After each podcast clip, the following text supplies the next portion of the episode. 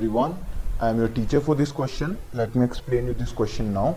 In the given figure, S and T are points on sides PR and QR of triangle PQR such that angle P is equals to angle RTS. Show that triangle RPQ is similar to triangle RTS.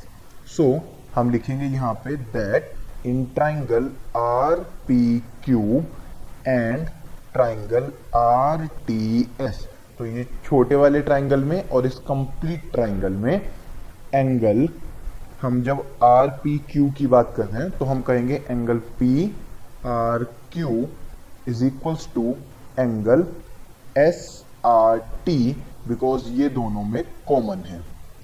Then हमें given है that angle P is equals to angle R T S इस P Q इस P को हम लिख सकते हैं R P Q या क्यू पी आर या डायरेक्टली एंगल पी भी लिख सकते हैं।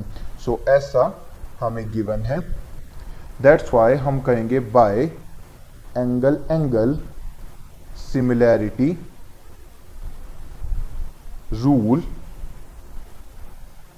triangle R P Q एक ये हमने लिया हुआ था और हमने लिया था triangle R T S triangle R P Q and triangle R T S similarity prove हो गई है इन दोनों ट्राइंगल में।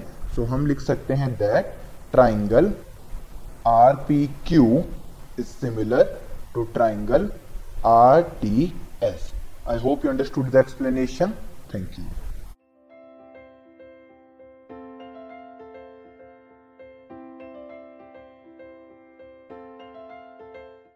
this podcast is brought you by Hubhopper शिक्षा अभियान अगर आपको ये पॉडकास्ट पसंद आया तो प्लीज़ लाइक शेयर और सब्सक्राइब करें और वीडियो क्लासेस के लिए शिक्षा अभियान के यूट्यूब चैनल पर जाएँ।